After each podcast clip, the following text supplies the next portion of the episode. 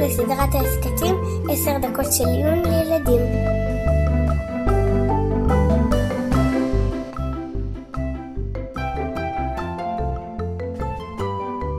שלום לכולם, ברוכים הבאים לפרק מיוחד בסדרת עשר דקות של עיון לילדים לכבוד פסח.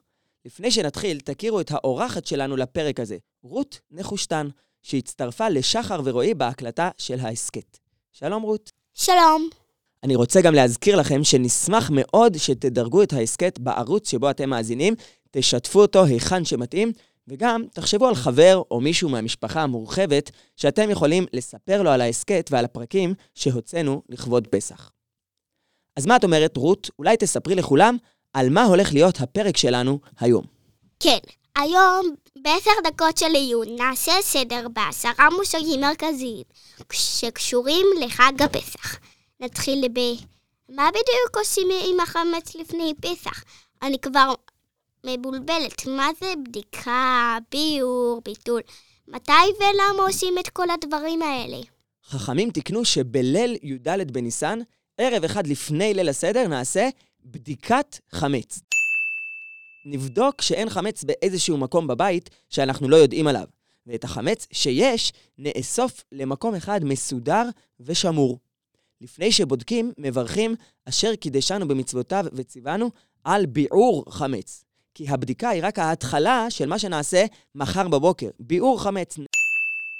נבער את החמץ מהבית. זאת אומרת, נדאג שלא יהיה לנו חמץ בבית, ולפי המנהג, גם נשרוף אותו. חוץ מהבדיקה והביעור, אנחנו גם מבטלים את החמץ.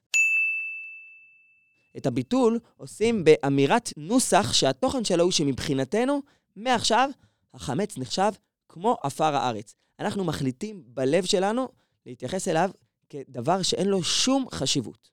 לפי חלק מהפירושים, בביטול אנחנו גם מפקירים את החמץ. זאת אומרת, אנחנו מפסיקים להיות הבעלים עליו. מעכשיו, אפילו אם בטעות יישאר לנו איזשהו חמץ בבית, הוא כבר לא שייך לנו. בסידורים מודפס נוסח של ביטול חמץ שהתקבל לומר בעם ישראל, ובגלל שהנוסח הזה הוא קדום, הוא בדרך כלל לא בעברית, אלא בארמית. אבל באמת אפשר להגיד את הנוסח הזה בכל שפה שרוצים, והעיקר שמבינים את מה שאומרים. אני ממליץ לכם לנסות לקרוא את הנוסח בארמית, ולראות אם אתם מצליחים לתרגם בעצמכם את מה שאתם קוראים לעברית. אם נוציא את החמץ מהבית, אז מה נאכל ארוחת בוקר ביום שלפני פסח? שאלה מצוינת, וזה מוביל אותנו למושג הבא, סוף זמן אכילת חמץ.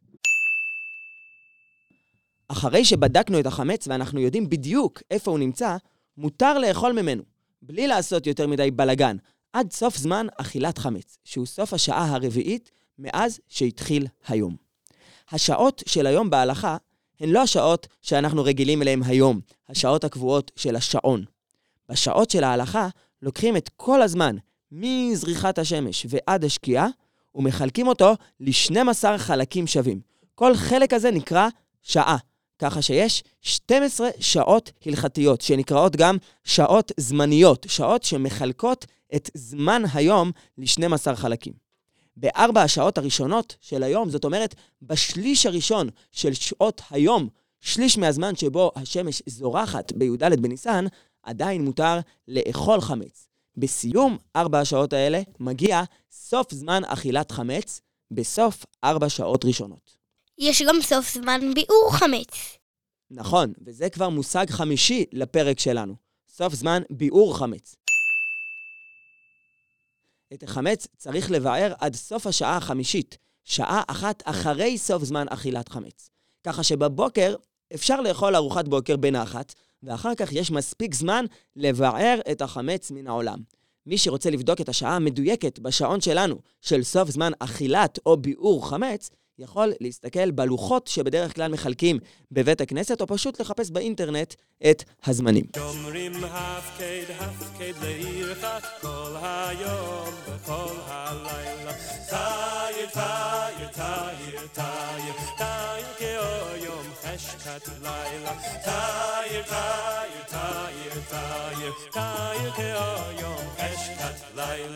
מאיפה העניין הזה של שעה רביעית וחמישית?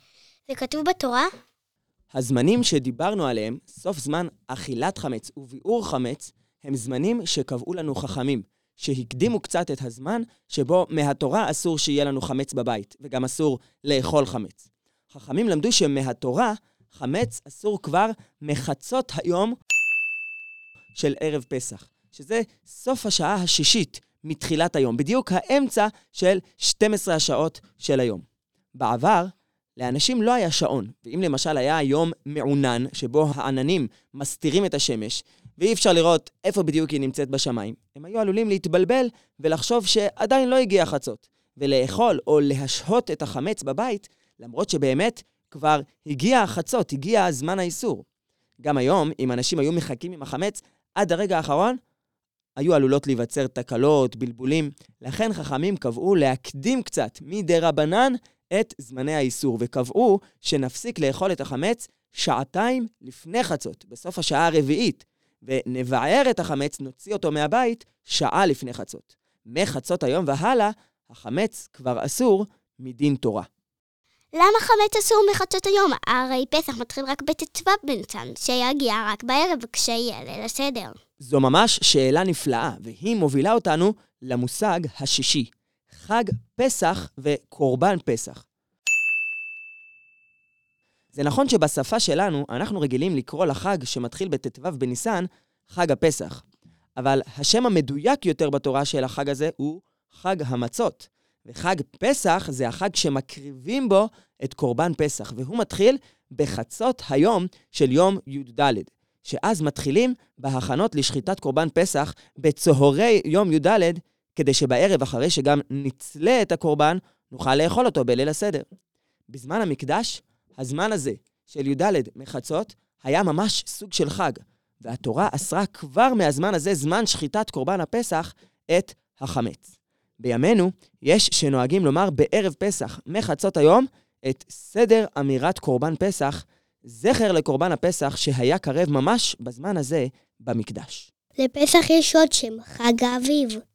נכון, פסח תמיד חל בתקופת האביב, וביום טוב ראשון של פסח, בתפילת מוסף, אנחנו מפסיקים לומר משיב הרוח ומוריד הגשם, ובמקום זה מתחילים לומר מוריד הטל.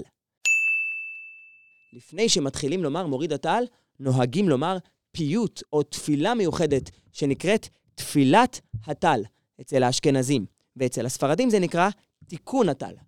בתפילת טל מתפללים שהשם יברך את התבואה והפירות של האביב והקיץ, שעכשיו צומחים וגדלים בשדות ובמטעים של ארץ ישראל.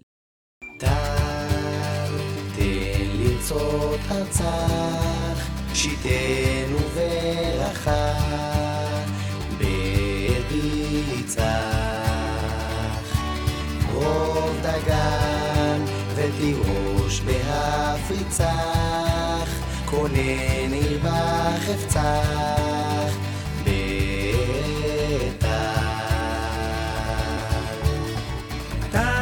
צווה שנה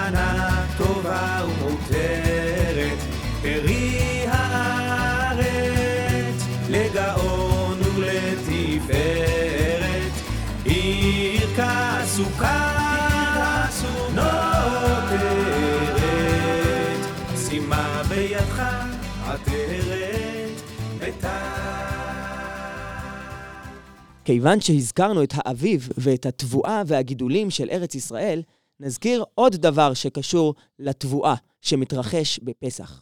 ביום השני של פסח, יום ט"ז בניסן, יש מצווה מיוחדת, מצוות הבאת קורבן העומר. בזמן המקדש, בליל ט"ז בניסן, במוצאי יום טוב הראשון של פסח, קוצרים את הקציר הראשון של השעורים של השנה בארץ ישראל. עד אז אסור היה לקצור, ואת הקציר הזה, הקציר הראשון של ארץ ישראל, מקריבים בבוקר שאחרי, ביום ט"ז בניסן, במקדש. לקורבן הזה קוראים קורבן העומר, וזה המושג השמיני בפרק שלנו. חוץ מהמצווה המיוחדת של הקצירה וההקרבה, יש גם איסור שנקרא איסור חדש. התורה אוסרת עלינו לאכול מהתבואה החדשה של הארץ, התבואה שעכשיו, בזמן האביב, גדלה בשדה, עד לזמן של הקרבת קורבן העומר. בזמן הזה, שאין מקדש ולא מקריבים את קורבן העומר, התבואה החדשה מותרת באכילה רק בסוף יום ט"ז בניסן, היום שבו אמורים להקריב את קורבן העומר. ביום הזה גם מתחילים לספור את ספירת העומר. ספירת העומר נקראת כך כי התורה מצווה אותנו לספור מהיום של הקרבת הקורבן, מיום הביאכם את עומר התנופה, עומר השעורים שמניפים לקורבן לפני השם, שבע שבתות תמימות, שבעה שבועות שלמים עד היום החמישים, שבו מקריבים קורבן מיוחד אחר, קורבן שתי הלחם בחג שבועות.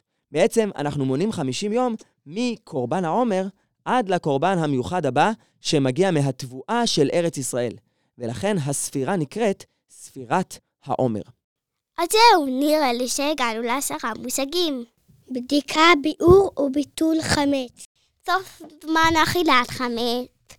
סוף זמן ביאור חמץ.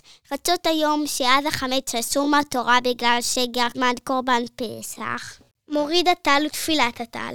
איסור אכילת חדש. קורבן העומר ו... ספירת העומר.